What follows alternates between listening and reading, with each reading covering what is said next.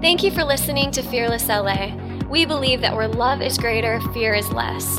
Tune in today to hear a life-changing message from our lead pastor, Jeremy Johnson. Well, here we go. You ready? Buckle up. Hope you're ready.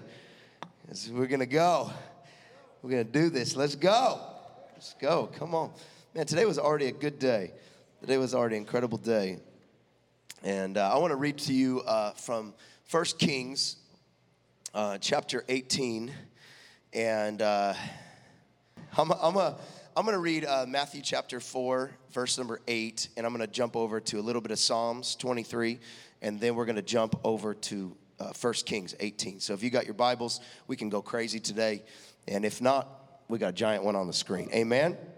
We got any people in the New Families Lounge back there? Okay, good. Don't wake up any kids. Amen. Praise God. It's full back there if you do not know. Matthew chapter four, verse number eight. And this is also, this little verse is also Jesus' last day on the fast. So kind of we're in good company here. It says, four verse eight, again, the devil, uh-oh, took him to a very high mountain. And he showed him all of the kingdoms of the world and their splendor. And he said to them, all of this I will give you if you bow down and worship me. Now, it's unique that this is happening because this is just stupid. You know, I mean, this is almost, he's talking to God about his creation. And he takes him to this high mountain. And he says, if you bow down and worship me, I know I got kicked out of heaven for wanting the worship. But if you now bow down and worship me, I will give you all of this. And, and you, I just want to remind you, you know, because this does seem like a little weird for Jesus to be going through this, but I do want to remind you that Jesus went through everything he went through so he can show us that he went through what we went through. Understand what I'm saying? If that doesn't confuse the crud out of you. I'm, I'm, what I'm saying is that everything Jesus went through, he went through it so we would know that he's felt what we felt. I, I don't know if the enemy's ever taken you to a high mountain and say, you can have all this if you'll just worship me. Something I, I do want to remind you is that in life, for some reason, we think that every mountaintop is a place that God led us. But as we can see in our text, Jesus, God, was not led there by the Father. The Bible says that the devil led him to a high mountaintop. In fact, I do want to just pause for a second. This is free. This is extra. You don't even have to tip me for this. God hasn't left you in every valley. And at the same time, God doesn't take you to every mountaintop. Because Psalms chapter twenty-three says, even though I walk through the valley of the shadow of death, I will fear no evil, for you are with me. Your rod and your staff comfort me. You prepare me a table in the presence of my enemy. You anoint my head with oil. My cup overflows. What I'm saying, in other words, God doesn't open every open door. And every slam door doesn't mean God's left you. God is the God of the valley, and he's the God of the mountaintop. But so does the enemy take you to both. You have to ask yourself, who has brought me to this place? Because if God's brought you to this valley, don't worry about getting to the mountaintop. Because if God's brought you here, he will make you a table in the presence of your enemy. Your cup will runneth over. Don't wait till you get to the top of the mountain to party. Party right here, baby. Sometimes you might be standing on the top of the mountaintop thinking, wow, God's brought me here. You couldn't be more wrong. The Bible says that after he showed them, Jesus said this, away from me, Satan, for it is written, worship the Lord your God and serve only him. Then the devil left him and the angels attended to him.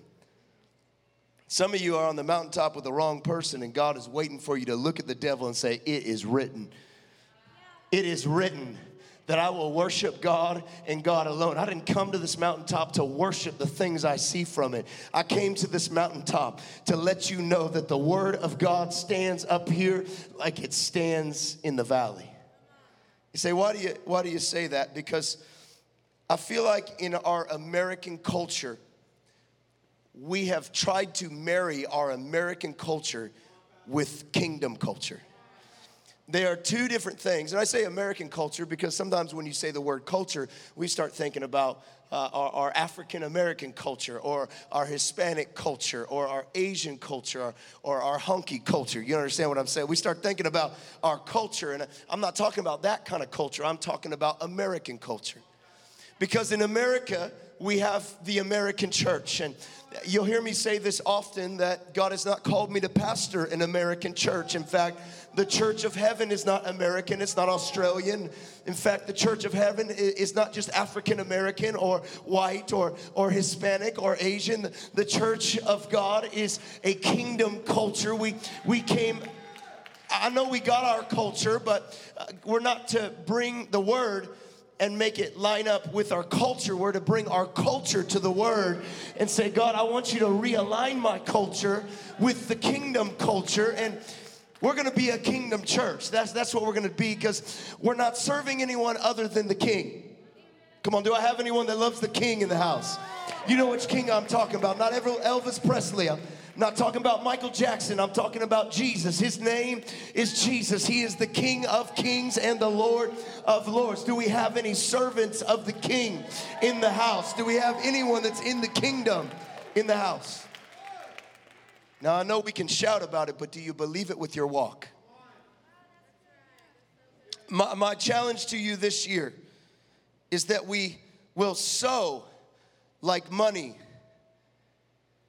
So like you own money, not like it owns you. That we serve like Jesus, not like we want to. That we will love like it's powerful, not like it's conditional. That we will pray like prayer changes things, not like it falls on deaf ears. That we will forgive like God has forgiven us, not as if we deserved it. We will give grace like we want grace given to us, not like we have been given grace. That we will actually become a part of this kingdom. You see, I, I want to tell you this, that, you know, a lot of people will say, man, I'm spending time with God. I'm going to church. I'm, but I feel further from God than I ever have in my life. I keep pressing into God. Have you ever had that moment where you're pressing into God? And, and you're, you, in other words, you're, you're doing all that you can to go after God, but you couldn't feel more away from God than this time in your life, and you just can't figure out what's wrong. And I begin to think about this, because usually when someone's life starts going sideways, the first thing we ask is, hey, how's your time with God? And mo- most of the time as a counselor, you, you, you, people will say, man, my time with God's not too good. And, and we say, well, you got to change that. I mean, that's that's an obvious thing. You got to you got to pull away from this world and press into God. And you know, but I've I've had people that have like, man, I, I am spending time with God. I began to ask God. I said, God, what what is that? And he, God spoke to me and he said, both Judas and Peter spent time with me. Both Judas and Peter had front row seats to every miracle. Both Judas and Peter were there at the revival night when the house got so full they dropped a paralytic man through the roof. Both Judas and Peter were there in the garden where they captured me. Both Judas and Peter were in my presence. Both the woman with the issue of blood and the crowd saw Jesus pass them by, but only one was changed by him. So I said, God, what's the difference between Judas and Peter? And he said, obedience. It's not just about spending time with God. It's not just about being in God's presence. It's not even about coming to church. I went to church for eighteen years of my life and didn't know God. I was around God, but I was never changed by him because I had my own opinion that was bigger than his, because I had my own way that was grander than his. See, in the kingdom, it's not about picking up your rights. It's about laying down your rights. If you want to see your destiny come to pass, it's about saying, God, your will over mine. Isn't it unique that we want our will, yet Jesus in the garden? Jesus in the garden. Jesus, let me say that again. Jesus in the garden prayed, not my will, but your will, Father. I want my own way. It's human nature to want our own way. It's human nature to get to the top of the mountain and go, God, I, maybe that would be good to have all that. All I have to do is worship you. Can we talk about worshiping the devil in church? Is that okay? Can I show you? Don't get scared. Can I just show you a demonic picture? Can I show you? Uh, let, let me just, I, I got this picture right here. You know what it reads at the bottom? Do what thou wilt, that be the whole law. You know, this is the word that, that, the, that the founder of the satanic church got when he heard from a serpent under drugs, and when he heard him give him the words to write in the Satanic Bible. Here's the key to the whole book. Do what you want. Live your life for you. Don't be under any authority. Do whatever you think is right. Do you, baby. In other words, you only got one life, so live it. Isn't that funny that the American culture fits right into this? Do your own thing. Be your own person. Don't listen to anybody.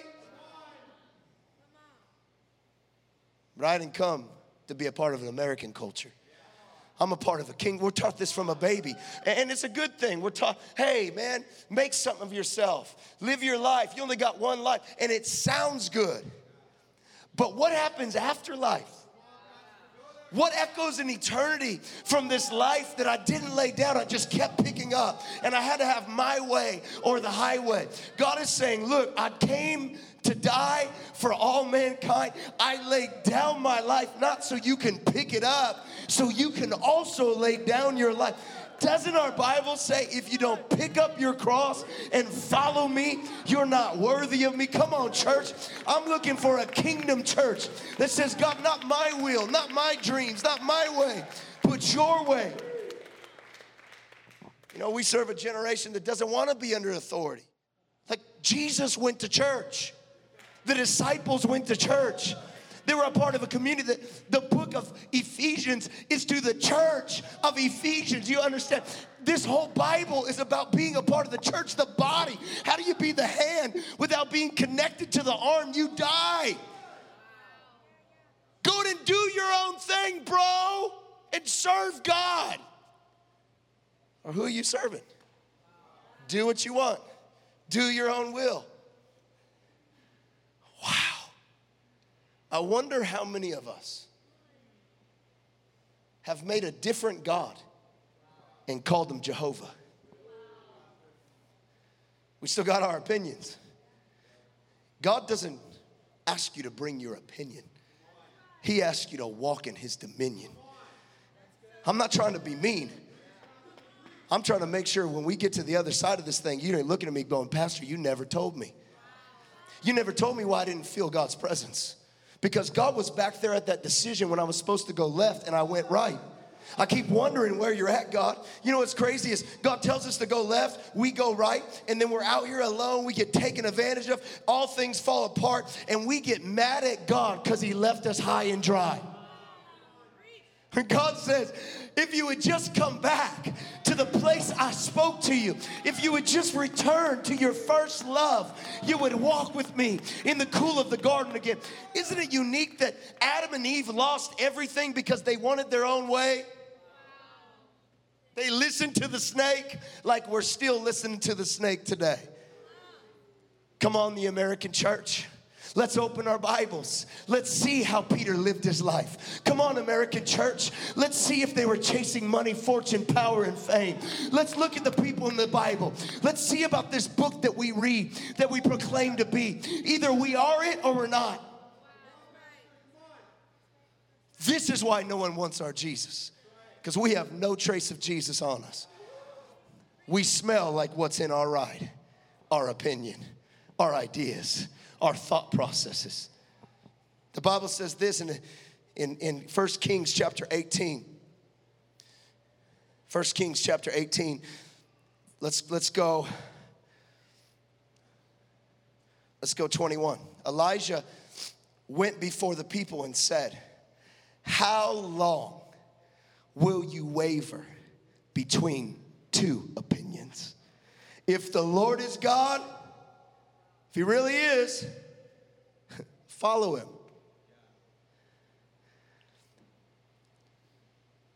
If we have to figure it out, are we following? If we have to know where we're going, are we following? If we have to have him give us all the answers before we go, who's the leader, him or us? I need to make sure you're going the right way with my life, God. I need to make sure you're getting this one right, because I don't really know if you got this figured out, my destiny. I, I don't know if I can really trust you with that, because I haven't been able to trust anyone." Again, don't build a theology around your pain. Did you go outside and feel the sun today? Then you can trust him. Did you breathe breath in your lungs today? Then you can trust him. Are you thinking with that mind today? Then you can trust him. You can trust him yesterday. He's got you through more than this. You made it through bigger situations than this. This is not a big deal. All you got to do is say yes again, yes again. Every day I wake up and I say, "God, I want to say no. I want to sometimes say maybe, but I said yes when I was eighteen. I didn't want to preach today. I feel like crap. But I got on that plane at five a.m. and flew back to this church. And I said yes again. And he's filling my body with healing." When you say yes, God meets you. When you say no, you meet yourself. I wonder why you keep meeting yourself on the road. I wonder why you keep feeling like Judas. How much have you sold him out for? For Judas, it was thirty pieces of silver. Have you sold them out for your dream? Have you sold them out for that relationship? Have you sold them out because he just doesn't know? Have you sold them out because you can't forgive them? Have you sold them out because you can't let go of it? How much have you sold them out for? You know what's funny about even Peter? The Bible says, Peter said, "I will never deny you." And Jesus said, "Before this day's over, you're going to deny me three times, but you will return." Peter's like, "No way. I will go to death with you, Jesus." See, I don't believe we have Judases in the church. I believe we have a lot more Peters. I want to do what is right. I want to follow you, God. But when push comes to shove, sometimes it is difficult walking out the commitment we want to do in our heart. My Bible says later in the day, Peter followed at a distance. Uh, that, that word stands out to me really bold. Peter followed at a distance. After he followed at a distance, that's when he denied Christ. I wonder how many people in this room and how many times in my life I've followed, but at a distance, a safe distance. I'll, I'll just see what's happening on the outside. I see so many people come to church and I can see it. I can feel it. They're following at a distance. I came to church today at a distance. I'm going to worship today at a distance. Be careful when you start finding yourself following at a distance, because it won't be long before you are denying you even know him. Be careful when you follow. There's only one way to follow Jesus. Step in step. There's only one way you're protected by him. Step in step. There's only one way you're covered by him. Step in step. I love John because John was at the cross.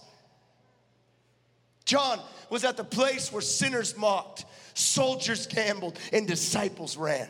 I want to be like John. I want to be the disciple who loves Jesus, who actually obeys him. Doesn't your Bible and my Bible say, if you love me, you'll obey me? Maybe it's not just about following Jesus. Maybe it's about being obedient to his word. Elijah gets up and he says, how long will you waver? He said, come on, folks. How long is this show going to go on? How long will you have two opinions that you choose between? Mine or God's? Mine or God's? How long will you waver back and forth? You have a destiny. You have a purpose. He wasn't trying to beat him up. He was trying to empower him. He was saying, do you know who you are? How long will you keep going in circles when you're meant to move forward?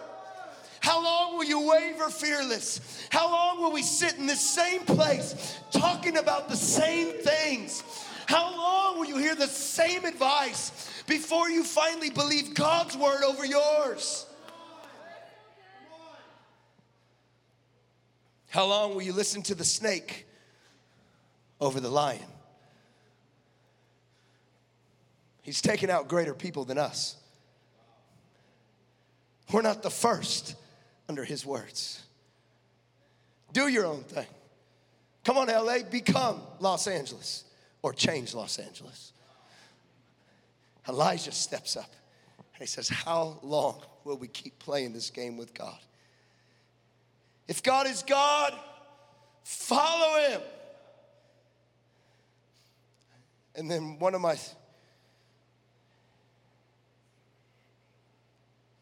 probably one of the saddest moments that I see in this story is these next words. But the people said nothing. Can you imagine that moment being Elijah?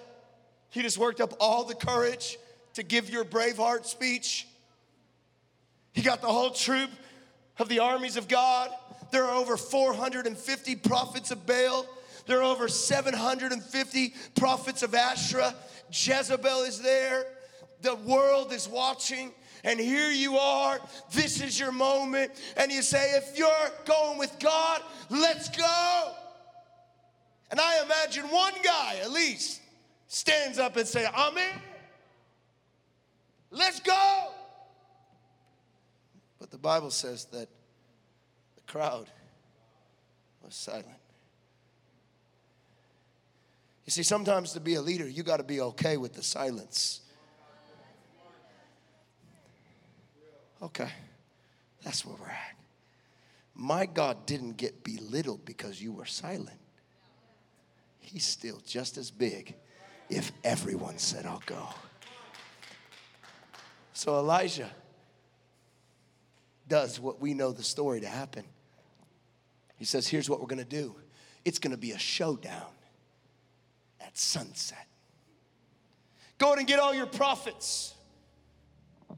And I'll need some help because I'm one guy and they got almost a thousand people. Wish y'all would stand up with me. That's okay. I got God standing with me. You see, it's not strength in numbers. It's strength in obedience. you, you know what success is? Success is not where you're trying to get to. You're fighting so hard to get there. God is not more proud of you there than here. Did you know God does not love you more at any point? Like tomorrow, if you do this, this, and this, God is not like, dang, man, I'm so much more proud of you today than yesterday. God loves you the same today, yesterday, and forever. He's the same yesterday and forever. He was slain before the foundations of the world. Your God is proud and loves you no matter what you do. You are not earning his approval. You already have it. My son, Brave, does not have to earn my approval. He already has it. Now, he makes me happy. He makes me laugh when he's obedient. My daughter and son are learning obedience. We have something at home called first-time obedience.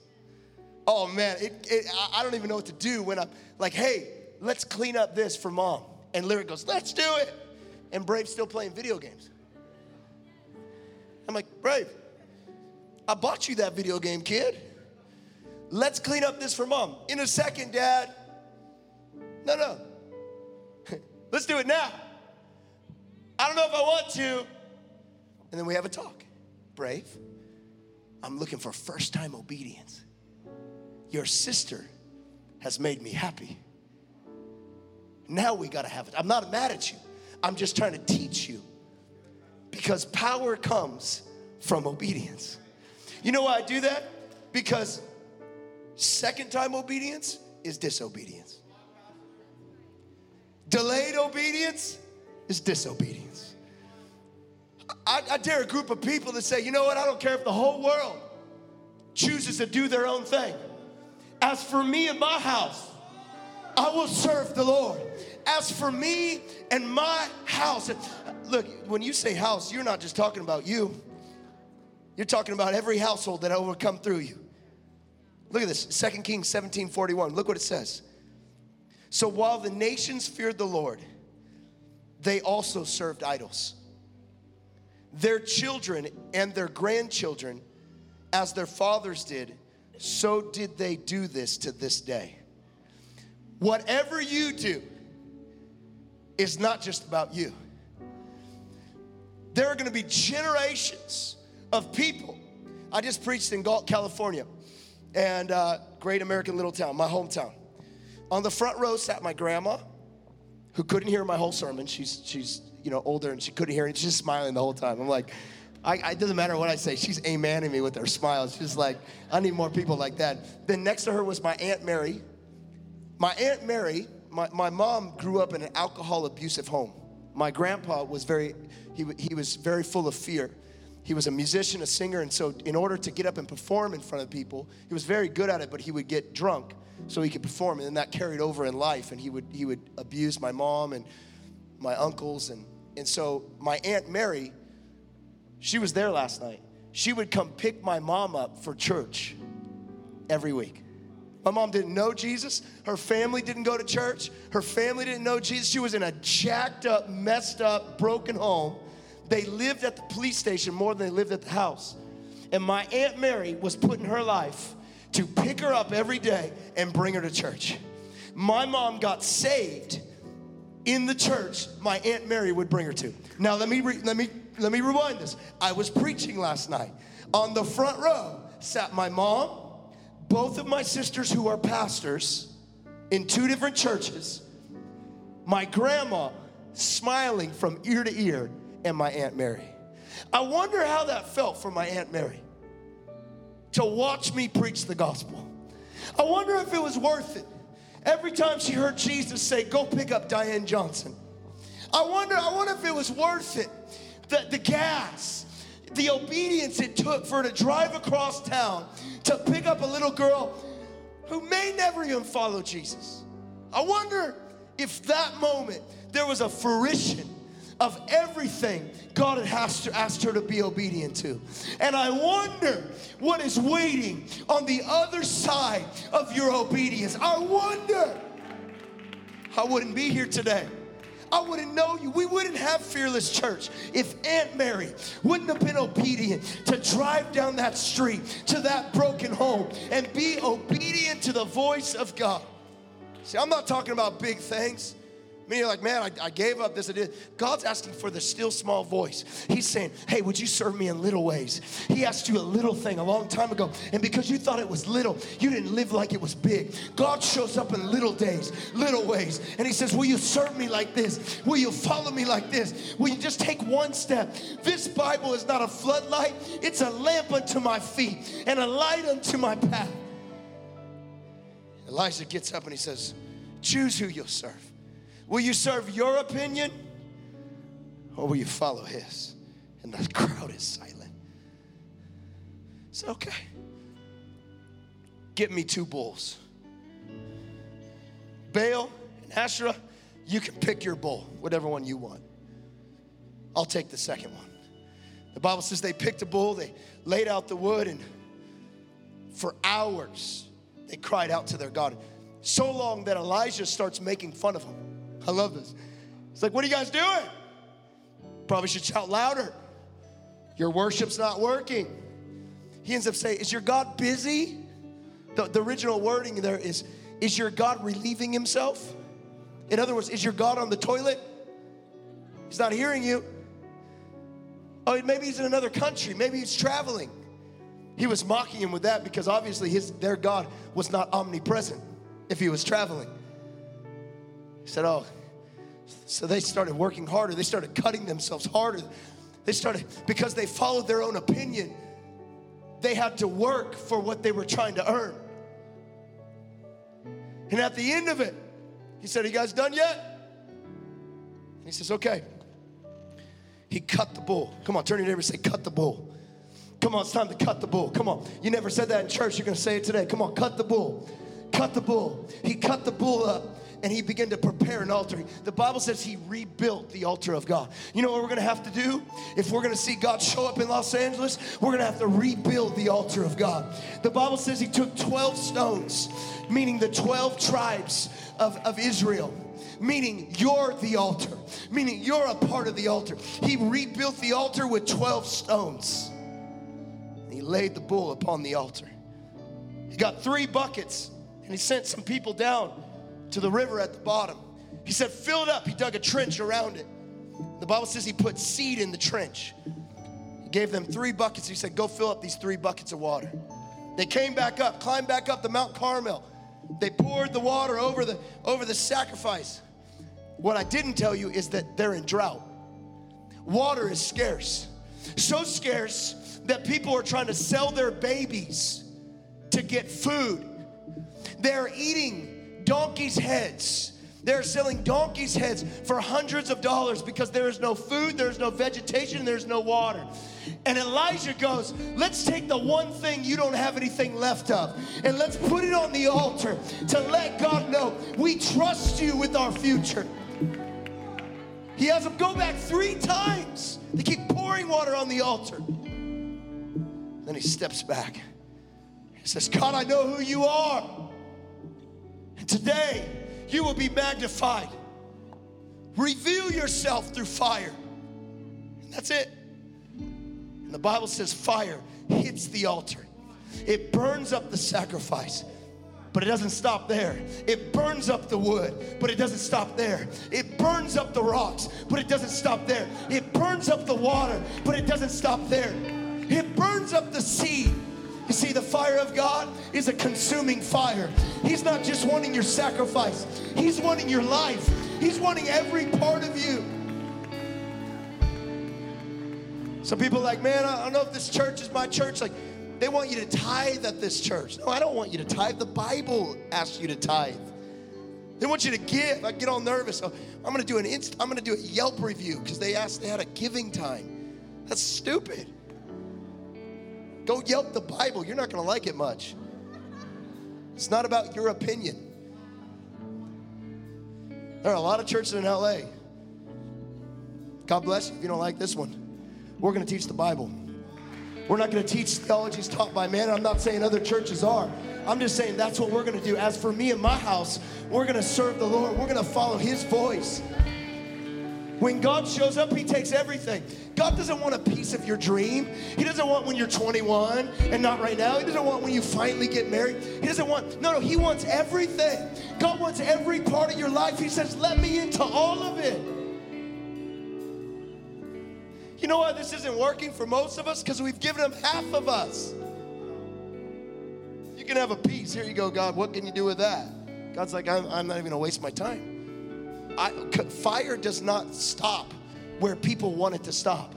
You cannot light a fire in your fireplace and have a talk with it. Hey, fire, um, I don't want you to burn this log. Could you only burn these two? No, fire is who it is. It consumes everything it touches. It is consuming. He is a consuming fire. I, I want him to be a fire in my life. You say, well, I don't want him to consume all me. Well, the only way you're going to get the results from a fire is if you let him consume you.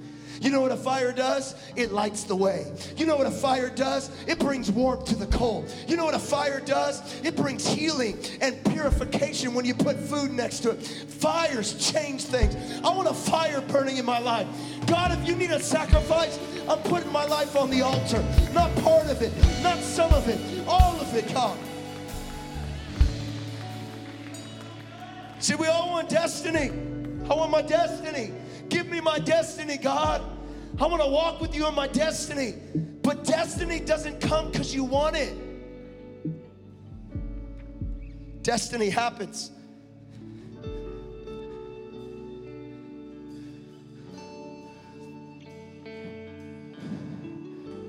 Happens to everybody. But it's held over the long time, over the long haul, to those that walk in the character they need to hold it up. I don't want to be a, sh- a shooting star. I want to be a shining star. I don't want to burn for a moment. I want to burn for a lifetime. I want to look like Billy Graham when I die. Not like the guy who left his wife and walked out on his church and stole the money. I want to have character in my life, so when God gives me my destiny, I have the character and the ability to uphold what he's given me. If he gives me my destiny without character, I will lose the destiny he's given me. But character happens through choices. The choices that you make over and over and over again become the character in your life. When you see someone and they're constantly late, and you say, what is the character of that person? Well, they're late. It's who they are. Why is it who they are? Because they constantly chose the snooze button over the wake up. Your choices over time affect your character. And your choices are determined by who helps you decide them. So your destiny is not really just up to God. It's up to you making your decisions with his word, not your opinion.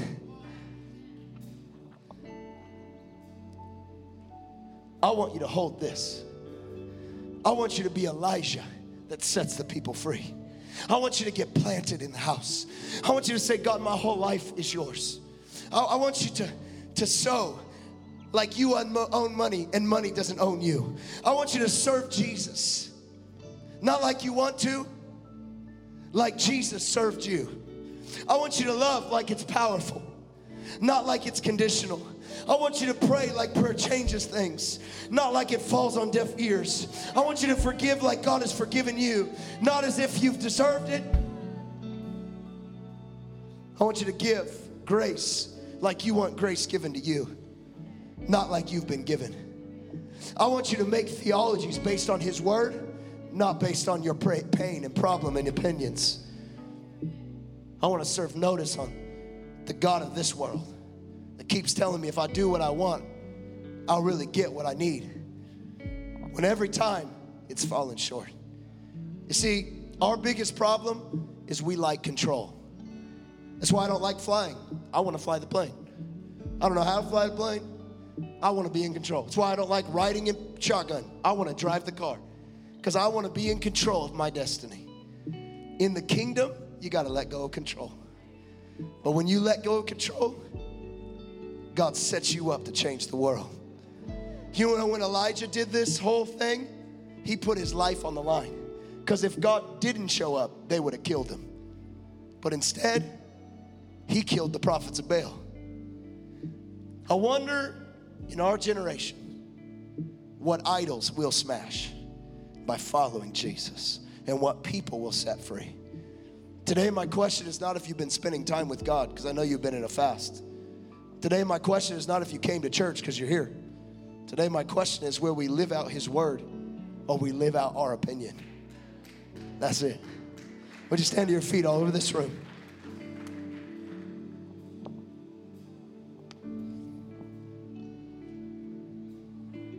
We say yes, Jesus. We say yes, Father. Lord, we let go of our pain. We let go of our theologies built by man. We repair the altar of sacrifice. Lord, we come back to what success is all about, being obedient to you. We say yes in the little. We say yes on the mountaintop. We say yes in the valleys. We say yes, Jesus. Yes, Jesus. Would you grab your neighbor's hand across the aisle and would you bow your heads with me today?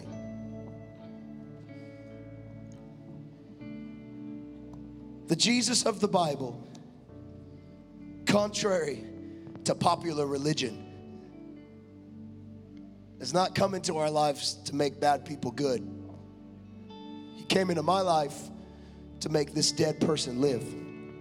I'm still working out my salvation with fear and trembling, trying to become more like him every day. Today, I want to invite you into that life. Maybe you're in this room today and you feel dead on the inside. Bad news is you're right. You're going to go to sleep dead. You're going to wake up dead. Another day, another night. Doesn't matter what relationships come. Doesn't matter what promotions come. Because the death you're feeling is not an outside job. It's an inside job. A bomb does not detonate from the outside. It detonates from the inside. I went to church for eighteen years of my life, and I was dead on the inside. But one day, not even in a church service, I said yes to this Jesus, and it gave me life. I want to invite you into that life today. If you're in this room under the sound of my voice and you're tired of feeling dead, you're tired of waking up dead, going to sleep dead, today is your day. On the count of three, I want you to squeeze your neighbor's hand if that's you. Jesus touched this group of people. Give them courage to be real. One, two, three. Tired of waking up dead, going to sleep dead. If your neighbor squeezed your hand on the count of three, I want you to lift up that champion's hand. Ready? One, two, three. Come on, hands are going up all over this room. I see that hand. I see those hands. I see those hands back there. Just keep them up. I see those hands back there. I see that hand right over here. Come on, keep them up. We can keep clapping for them. Come on. Come on. There are, there are people right over here. Right over here. There's a young man, Dave, right there in the back. Don't let that ever get old, seeing people lift their hands. Right now, heaven is throwing a rager over one person lifting their hand today. We ought to party here, huh? Yeah. Thank you, Jesus. Thank you for being courageous. We're going to pray together. Can we do that? Can we do that, church? Say this with me. Dear Jesus, today, come into my life. Make me new. Forgive me of all my sins, all the dead things I've walked in. And God, I forgive those that have sinned against me, those that have done dead things to me. Today, I let go of that, and I grab a hold of you. Give me new life. Forgive me. Be my Lord and my Savior. In Jesus' name, amen. Amen. Come on, can we give God a shout? Thank you for listening. If you have something that you need prayer for, we would love to pray for you. Visit fearless L A dot com slash fearless T V to fill out a prayer request or find more information about Fearless Church.